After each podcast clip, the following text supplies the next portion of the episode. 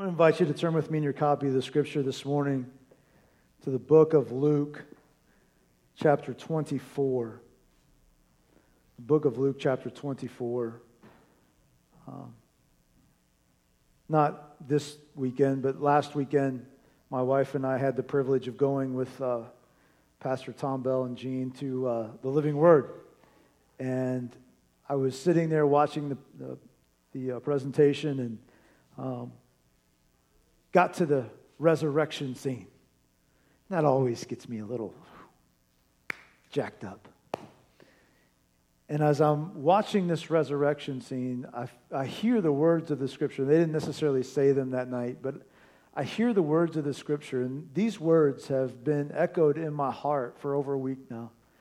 And the words are this Why are you seeking the living among the dead? Why are you seeking the living among the dead? You know, when we open up in, in Luke chapter 24, it is the greatest news of the scripture. Did you know that?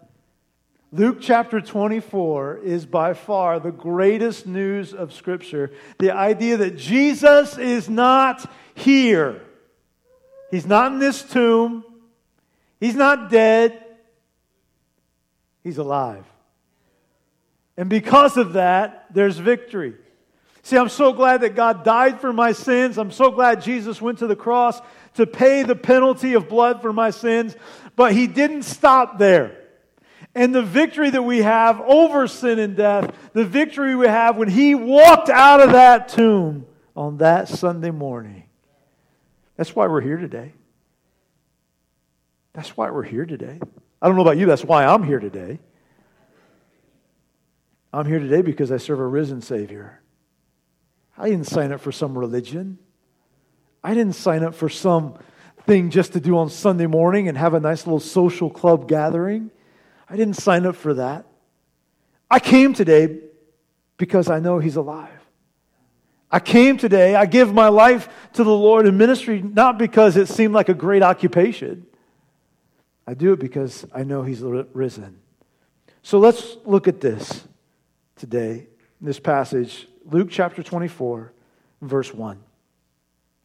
On the first day of the week, very early in the morning, the women took the spices they prepared and went to the tomb. They found the stone rolled away from the tomb, but when they entered, they did not find the body of the Lord Jesus. While they were wondering about this, suddenly two men in clothes that gleamed like lightning stood beside them. In, the, in their fright, the women bowed down with their faces to the ground. But the men said to them, Why do you look for the living among the dead? He is not here, he has risen. Remember how he told you while he was still with you in Galilee the Son of Man must be delivered over to the hands of sinners, be crucified, and on the third day be raised again. Then they remembered his words. Father, today I pray that we would hear the voice of God clearly this morning. God, help us as we search for living, as we search for life this morning. I praise you, Lord, and I thank you, God. In Jesus' name, amen. You know, the text that was in this passage in verse 5 is the one that's gripped my heart this week. Why do you look for the living among the dead? You know, I feel that's a concept that we often do in our society today. We look for life in dead things. We look for life in things that don't supply. We look for life in things that don't fulfill. I want us to look at this passage. I think there's three things that we can glean from this today that will help us in looking for life in Jesus, not in dead things. The first one is this I believe, as you look at this passage, you find that the women who were here and even the disciples, they were living in the past. They were living in the past. They were doing what they knew to do. All of this happened so fast. Could you imagine their week? On the Sunday prior previous, Jesus is being paraded on a donkey. Everybody is shouting, Hosanna. Blessed is he who comes in the name of the Lord. This is going to be awesome. This is like celebration week. This is going to be like inauguration week. This is going to be amazing.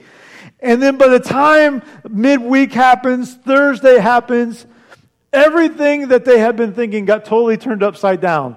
Thursday night, he gets arrested in a garden. He has this terrible trial that's kind of it's a mock trial. It's not even real. And what happens is he gets sentenced to death and on the next day he dies. And all of this is just a whirlwind for them. And then the next day is the sabbath day and they're and they're thinking oh my goodness what in the world has just happened it happened so fast they didn't even have an opportunity to prepare embalming spices for jesus' body they weren't even allowed to do this in their culture. They couldn't do this on the Sabbath day. So here we are on Sunday, and now they're heading to the tomb. No doubt they're feeling sorrow. I mean, after all, the Messiah, man, he was going to come and he was going to overthrow the Romans. He was going to set up Israel's kingdom again. Every God fearing Jew believed that was the case in those days. These women who came to the tomb, there's one thing I know about them. At least one of them had a past. Mary Magdalene comes to the tomb. She had been a prostitute in her future, in her earlier life, till she met Jesus. And Jesus changed her. But now she's got to be thinking, what's going on here? What do I do next? What happens now? Do I go? Is my past going to come back? I know Jesus changed my life and I put my hope and my trust in Him, but now He's dead. He's dead. I'm sure that she came to the tomb that day on that Sunday morning when she got up and went that way. She was heartbroken. There were other women that were there the mother of James and John, the two disciples, she's probably wondering now on her way to the tomb, I wonder if now my sons will be considered fugitives. I wonder if they're going to be considered outlaws because they chose to follow Jesus and now Jesus is gone, he's dead, and now what's going to happen to my boys? Did they make a decision to follow Jesus and it's going to come back to get them? You know, the past is a funny thing. Because the past has a way of both, being positive and negative. You know, positive, we have positive things in the past from victories and memorials and things we look back on where we see how God's hand moved and we see great things that God did in our past. And, and it's awesome to have those things. And matter of fact, in the Old Testament, they told the Israelites to build those things. Every once in a while, you say, hey, Put these stones together and make a memorial here. Put these here. Why? Because whenever they passed by, they wanted to remember what God did for them. And, and I think that's a huge deal. I think that's very important that we do remember the positive things that God's done in our life. I think that's very valid. I, I, think that in those times when you're struggling, those times when you're down, it's easy to remember back to the times that, man, God brought me through this and He can do it again. I've seen you move the song says. You've moved the mountains, and I believe, God, I'll see you do it again. There's faith building in that. Positive things. But there's also negative things when it comes to our past. Things that cause us to wonder, man, God, could you ever forgive me?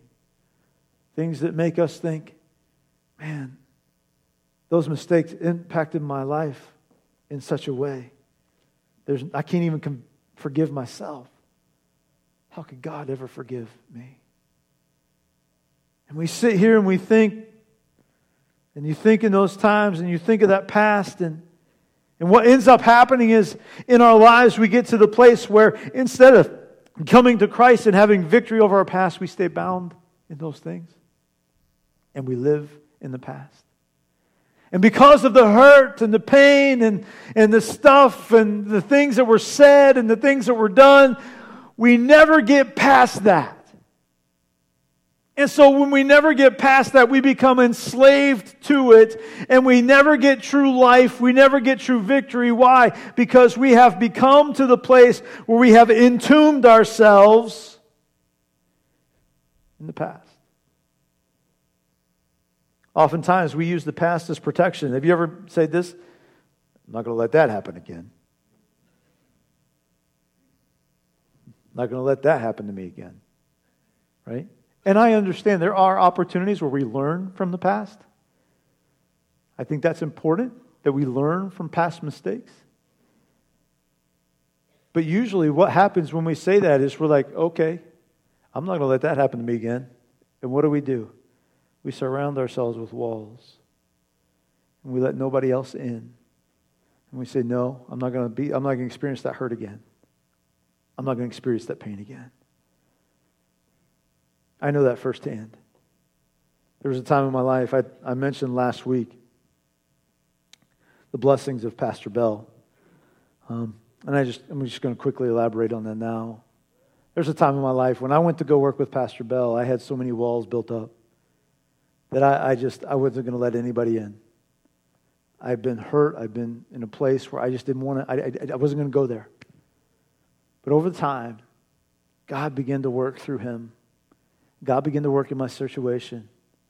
And even though I was encamped in this tomb, if you will, because there was no life in that. There's no life in that. Let me just tell you this. If you're putting up walls to keep other people out, if you're putting up walls to keep things uh, to where you feel safe and secure, can I just tell you, there's no life in that. God has called us to build relationships. This whole thing, this whole word, this whole Bible is about relationship. It's about relationship with God, it's about relationship with others. Nowhere in here does it say build up walls so you don't get hurt. Nowhere in here where you'll find something that says, you know what, you've got to look out for number one, numero uno. Nowhere. What it says here is this love your enemies. It says, Blessed are those who persecute, who are persecuted for his name's sake. It says, Trials last for the night, sorrows last for the night, but joy Joy comes in the morning.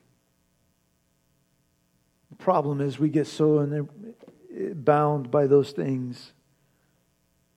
But today I want to tell you God can call life out of your tomb, call you and bring life to you from your tomb. They were scared for their lives, man. In this passage of Scripture, the disciples were in hiding. They probably were wondering, man, did we make a mistake here in following this Jesus? But God always has the final word. And He can raise back to life and give you love and grace and forgiveness and be able to move forward. One of the prime examples of that is Peter. Peter was a guy who denied Christ three times. If anybody probably felt like a failure, it was him. Because he was the one that just moments before he even did that said, Lord, I'll die for you, man. I'm not going, I'm not going anywhere. I will go all the way. And Jesus looks at him and says, man, before the chicken crows three times, you're going to deny me. And he did. The Bible says he went out and wept bitterly. Man, it tore him apart. And now Jesus is dead all of a sudden the news comes that he's back to life and, and peter meets him. And then they have this moment on the shore when maybe your passage of scripture says i believe this moment's in john and, and this beautiful reconciliation of the past where jesus says peter do you love me? And peter says yes. Lord you know i love you. And then he gives him a commission. Hey feed my sheep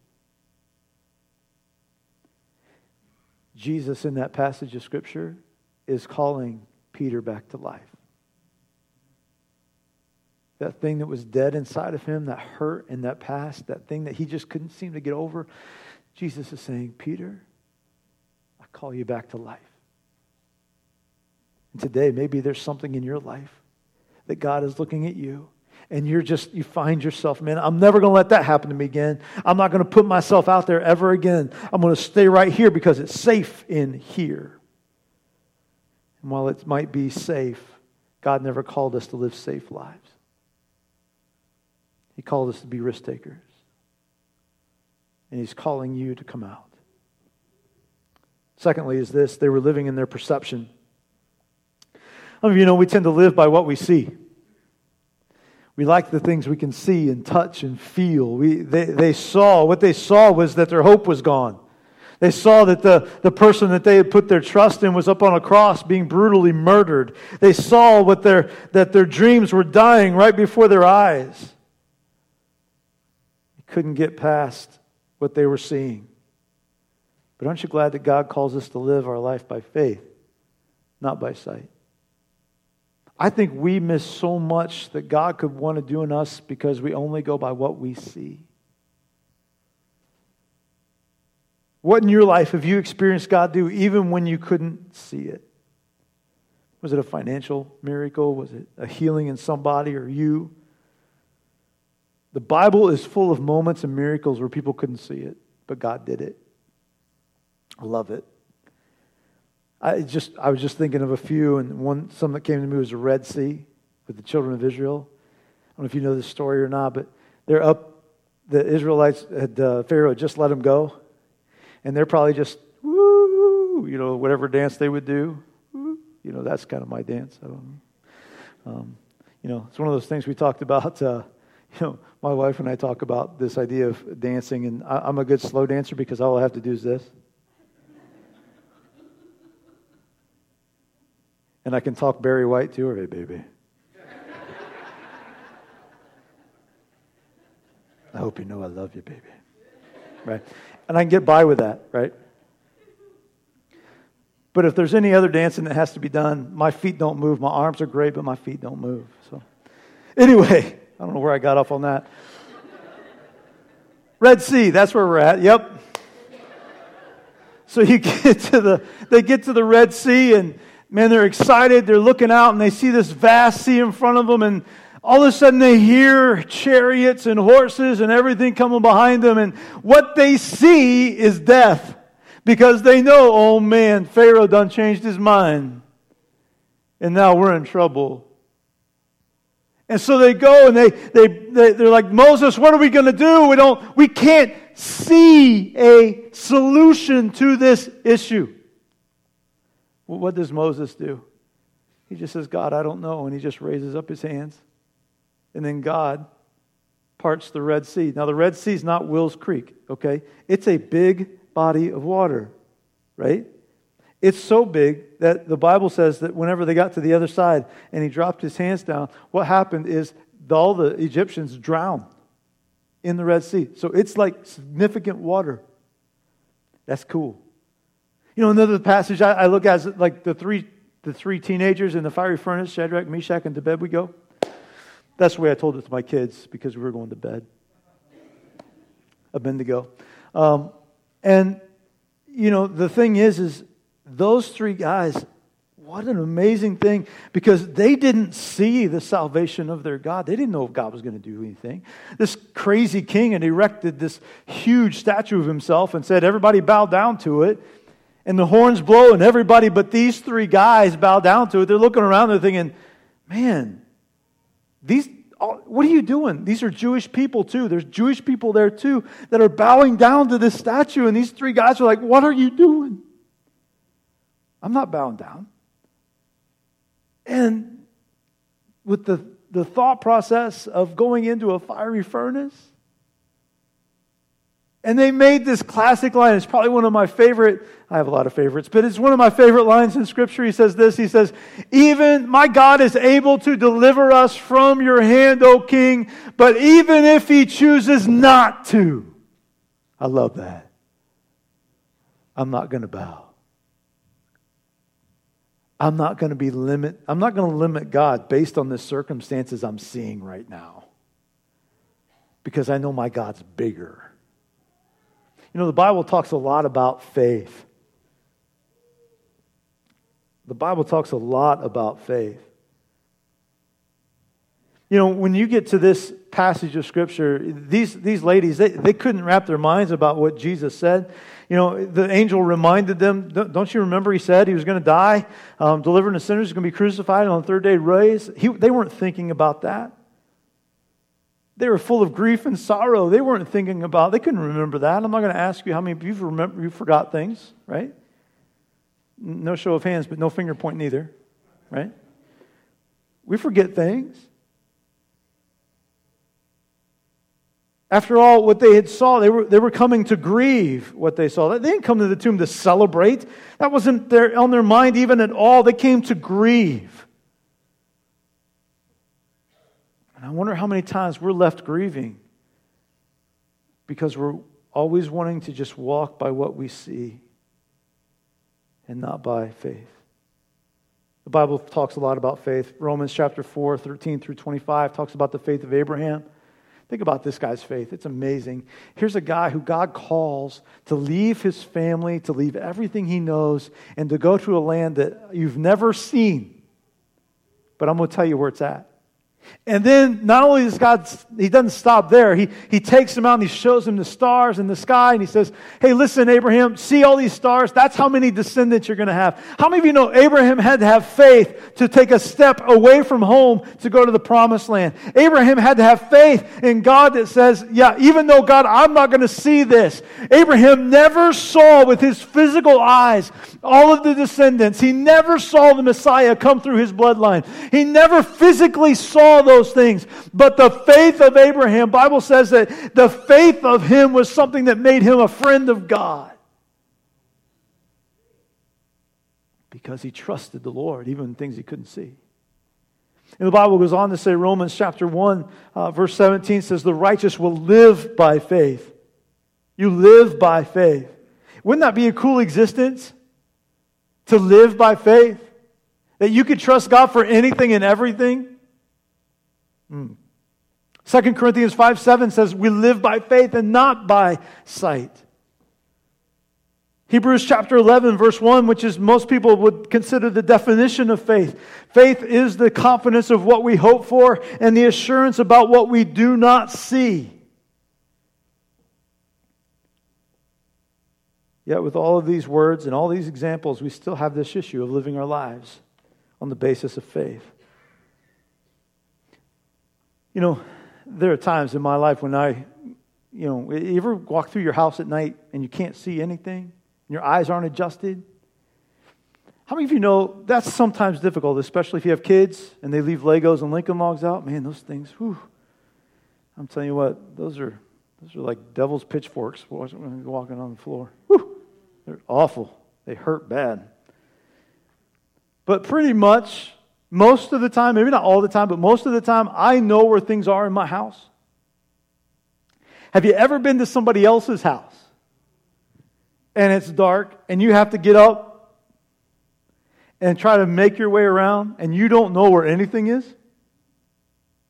My uncle has a house in, in St. Louis and he always puts us in the basement when we stay there.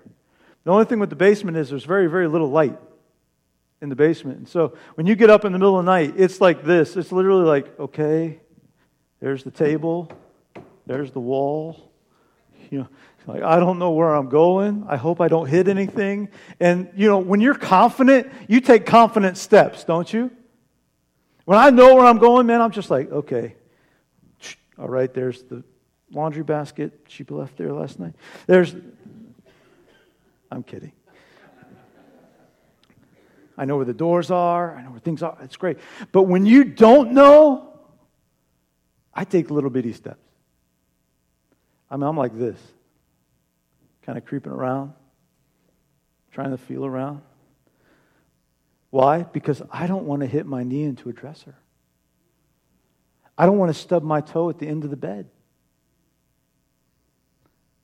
I don't know if you see where I'm connecting this with. But there are times in your life that God is wanting to take you to things that you haven't seen yet, to unknown things. But to get there, you can't go by what you see or what you know. You have to only be able to walk by faith in Jesus. There are ministries, there are opportunities, there are people, there are things that God wants to do in your life. But He's waiting for you to say, I'm not going to just walk by what I see. I'm going to trust you with everything. Because that's what walking by faith does. Is it trusts God with everything. And when you do that, that's where the amazing happens. That's where God moves mountains. The third thing today is this And that's living with perspective. Perspective. I think this is something that, as a society, we do a lot. We look for living things among dead things. We look for living things among dead things. We look for things to fill that void in us.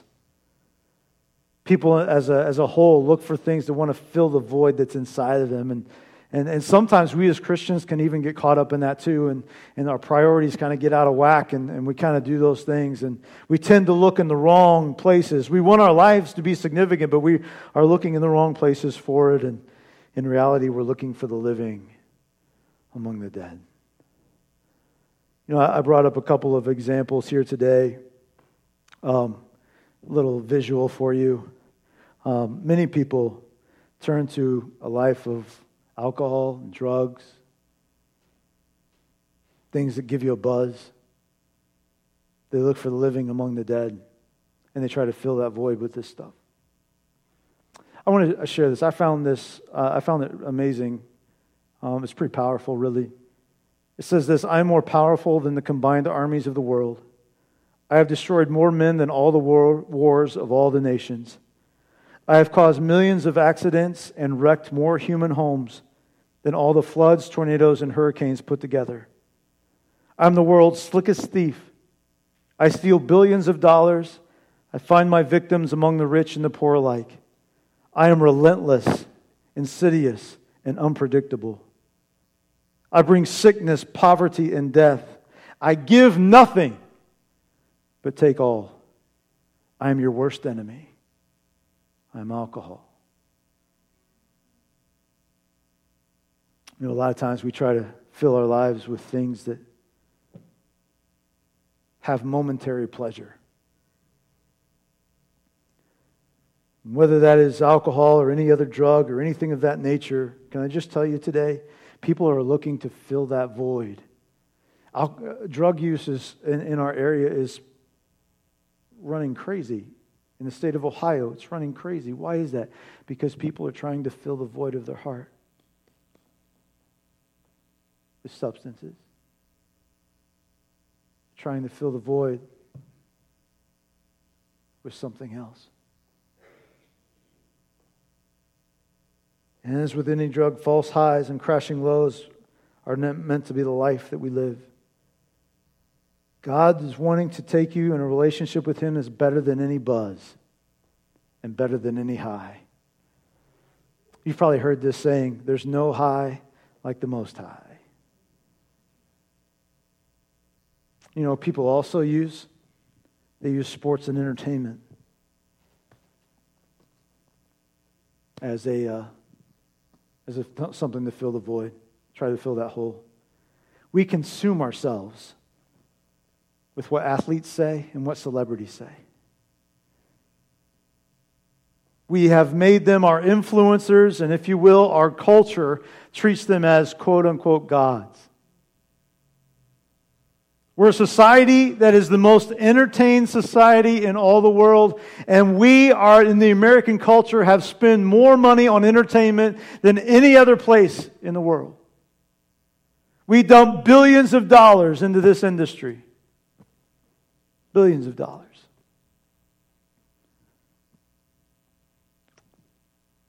And we pay somebody that can throw a football 20 something million dollars a year. And we pay people that catch a football $11 million plus a year. I'm not slamming football. I love sports. Those of you that know me know I, I, I, love, I love sports. I do. But we have to be careful, church. That's a slippery slope. Because it messes with our priorities. I can't let this fill the void. I can't let this consume me. I can't spend all my time, talent, treasure, and energy on this. That tells me if I do that, that tells me my, my, my priorities are out of whack. Again, I, I love this. It's fun. We've done it as a family. My kids, man, we love to play catch in the yard. We, we love to do those kind of things. That's fun. It's great. But can I tell you, watch yourself. Watch yourself. We dump more into, into that than anything. Another thing, and this is a good thing, it's my family. Aren't they cute? I love them. They're amazing. I love those people in that picture. I'd do anything for those people in that picture. I'm telling you that right now. But can I also tell you? They can't fill that hole in my heart either. They can't fill that void either. There is nothing wrong with family. There is nothing wrong with having people close to you who surround you and build you up, who love you and support you. But if I'm expecting them to fill that in me, that's not a spot that they're capable of doing. They can't do that. They're going to let me down. I'm going to let them down. They're not perfect. In reality, they are far too small to accomplish any kind of feat like that. It's only when I fill my life with Jesus that all of these relationships take on a whole new significance in me. I can't be the husband I need to be without God. I can't be the father that God wants me to be without Him in my life. If he is not foremost in, for, in the forefront, I can't fulfill those roles as pastor. I can't fulfill those roles as friend. I can't do that. Why? Because I don't know how in myself. It's only through Jesus that he allows this great love and this great compassion to come into our lives and be able to say, because he lives in me, then I can be an example to those I love. I can love them in a greater way. Because of the power of love and the power that gives life that I say, you know what, God, I love you and my motives are pure before you because if it's just me doing this, can I just be honest? Can we all just have a moment of honesty here for a minute? If it's just you doing this, your motives will become selfish and self centered because all of us We'll be looking for things that benefit us.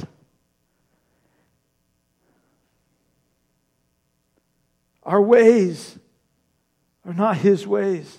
Your world will say this, our world says this I will love you if you. It's always based on circumstances. If you do this, I'll love you if you. But God says this I love you even though you. Do you hear the difference? It's not just if you. I love you even though you've sinned. I love you even though. Marriage that's built on conditions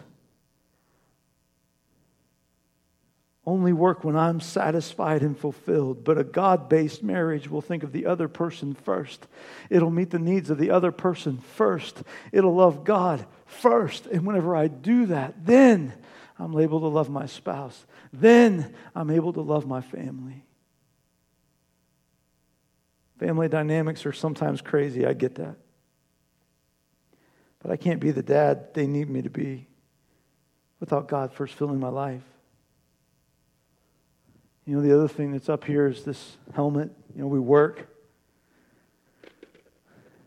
And believe me, I believe in work. The Bible talks about several places where work is important. Don't be lazy. It talks about that. It talks about not being lazy and sluggard. matter of fact, Paul says this if you don't work, you don't eat. I like to eat. So let's work. Right? But some people bury themselves in their work. They bury themselves in their busyness. And it becomes the thing that consumes us. And we find all of these things, whether that be from entertainment and, and, issues, from work to family to other stuff like drugs and different things, we, all of us are finding this. If God is not the first place in your life, what begins to happen is you are then living, looking for living things in dead things. These are dead things, they have no life in them. There's only one place where you can have life. Jesus said, I came that you may have life and you may have it more abundantly.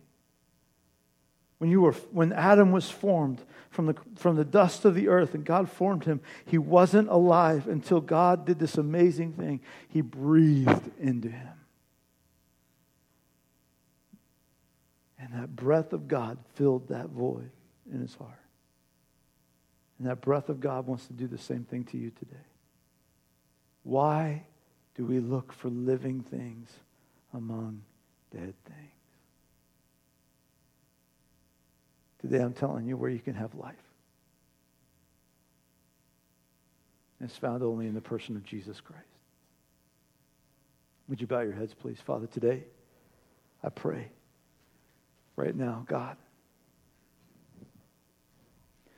Lord, would you speak to our hearts this morning? Would you open up yourself to us today?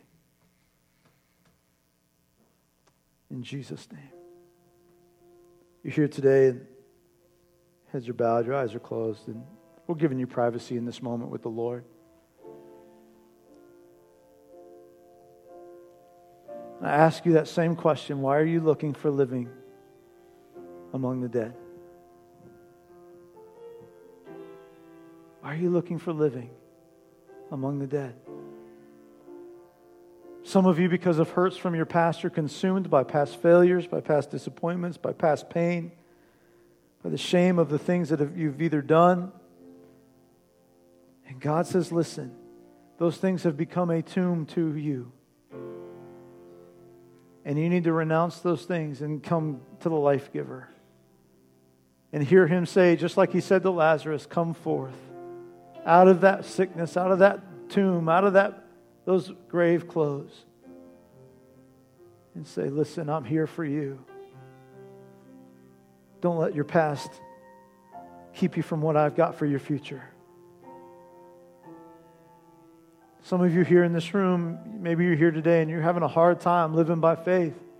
And because of that, you've not seen God really do something great in your life because every time the Holy Spirit prompts you or speaks to you, you say, God, you've got to show me. God, I need to see. God, I want to see with my eyes. And God says, Listen, I'm not asking you to see it with your eyes, I'm asking you to walk by faith. And to be honest, that's been super difficult for you.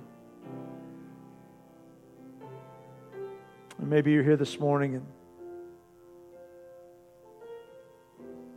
you've been looking for life among dead things. Today, I want to introduce you to Jesus. He's the life giver. Or maybe you're here today and man, you came to Christ at one time, but you have noticed yourself filling your, your life with more of these things, and these things have become more important. They've become more important than God. The dead things of the world, they've become the thing that you run to. They become the thing that brings you momentary relief. And you're looking for trying to fill the hole of your life with those things. Why are you looking for the living among the dead? Father, right now, in Jesus' name I pray. Help us respond to you this morning. If you're here and you're consumed by your past, those past things, and you talked about it, I'm not going to mention it at length, but that's you, and you said, Pastor, I want you to pray for me today. Would you pray? Pray I get through this. I, have been hurt. I, you don't know. I've been hurt. Yes, I do. I've been there. I've even lived in the tomb. I even know what that's like. And can I just tell you, there's no victory there? There's no hope there. Oh, yeah, you might be safe for a minute, but there's no life in that. God says, Listen, will you trust me to step past your past? and move into a new life that I want to start with you today. If that's you this morning, would you slip up your hand to the Lord right now? That's me. I want to move past my past. Yes, thank you. Thank you. Praise God. Thank you. I'm not going to be defined by the things that people have done, by the things people have said. I'm not going to be defined by who I, uh, by these walls that I've, I've encompassed around me. I'm not going to shut the tomb door just yet. I'm going to come out to Jesus. Hallelujah. Maybe you're here today and you have a hard time with this idea of perception and faith by what, living by not by sight but by faith.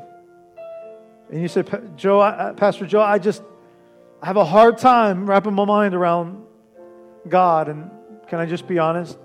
Uh, we all do. His ways are not our ways. His thoughts are not our thoughts. They're higher. They're above us.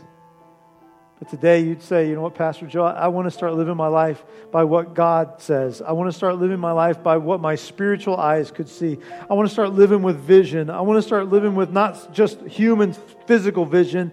I want to live with spiritual vision of what God wants to do in my heart. If that's you today, would you slip up your hand to the Lord? And that's tough. Yeah. Hands are across the room. Thank you, Jesus. Finally, today, you're trying to fill that hole in your life with dead things. Maybe at one point you gave your heart to the Lord. Maybe one time you were, man, you, He was the most important thing in your life. But today you you find yourself having Him play second fiddle to some of these other things. Why are you looking for living things among dead things?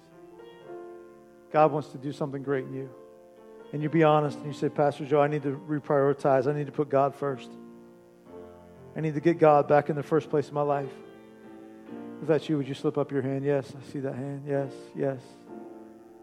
Thank you. Yes. Hallelujah. Yes. Thank you, Lord. Thank you, Jesus. Thank you, Jesus. Yes. Thank you, God. You're so good. Just stand to your feet. I'm just going to ask you to grab the hand of the person next to you, real quick. We're going to pray.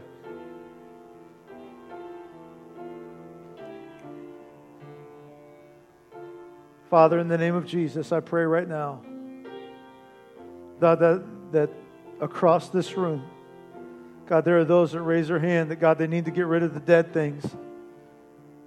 They need to bring the priorities back into alignment. They need to come back and focus their life back on you again right now, Lord, I pray that you would hear our cry. God, that you would hear us offer, Lord, and you would, your grace is so good. Your forgiveness is so amazing. And so, God, today I pray, let us be enamored by you, Lord. Touch our hearts this morning. God, forgive us from those things. Begin to tell, tell God those things and what they are. God, forgive me of, of putting this in front of you. And whatever this is, the Holy Spirit's already spoke to your heart. You responded by raising your hand. Whatever that is, would you just give that to the Lord today and just say, God, forgive me of this. God, forgive me.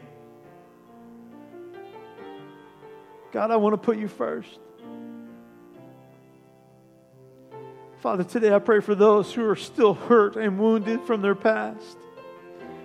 God, the things that were meant to destroy them have backed them up into a tomb and have lived, and, and Lord, they've, they've become lifeless. They've become, Lord, kind of incapable of stepping out and doing other things because they've been so hurt that it just makes them want to back down and just kind of put up these walls and it becomes this shrinement. God, I pray, call them out of those tombs today. I pray, Lord, that today, as they begin to forgive those who have spoken against them, as they begin to call out, Lord, even by name, and pray for and say, Lord, I forgive this person. God, I pray that the power of the Holy Spirit would just flood their hearts, that He would flood their life, God, today. Help us to know, God, that we are so much more important we mean so much to you. You've called us to come out and live. Father, I pray you'd help us to walk by faith. Help us, God, to not just depend on what we physically see, but God, give us vision for what you want to do. Give us vision, oh God, for the things that you have in store. Use us, God, we pray. Use us to reach our community. Use us to reach our friends and our family. Use us, God. Fill us up with you. God, we're looking for living things, and the only living thing that I see as I read Scripture is you. You are life. And life comes from you. So, God, I, I set my heart, I set my mind, I set my life toward being revitalized every day by your life. And I thank you, Jesus, that you're faithful and you're good. God, you're so awesome. We praise you, God, today. In Jesus' name. Amen. Amen. Here's some action steps, all right? This week, here's what I want you to do. If you're one of those people that were caught up with the past, here's what I want you to do. This week, I want you in your prayer time, I want you to pray for the person that hurt you. I want you to pray for the circumstances that tripped you up. And as you begin to pray, God's you're going to see it, you're going to feel this spiritual kind of release as you begin to pray for and as you begin to love on and you begin to bring them before the Lord and ask God to say, God, now please, I forgive them in my heart. Help me, God, to move past. And I'd like to say that tomorrow when you pray, it'll all be over. But it may not. So keep doing it. Keep trusting in the Lord. Action step number two. I believe God's going to ask. I want you to pray in your prayer time. I want you to ask God, God, give me some vision for what you see. Help me see people the way you see people. Help me to see my circumstances and what you want me to do, what you see, not just what I see with my physical eyes, but how you see it. And finally, some of you may have to go home and make a list, a priority list. You may have to come to some of these things that are dead things, and you may have to move them around a little bit so that Jesus gets back up on top. Whatever your action step is, I challenge you to do that this week.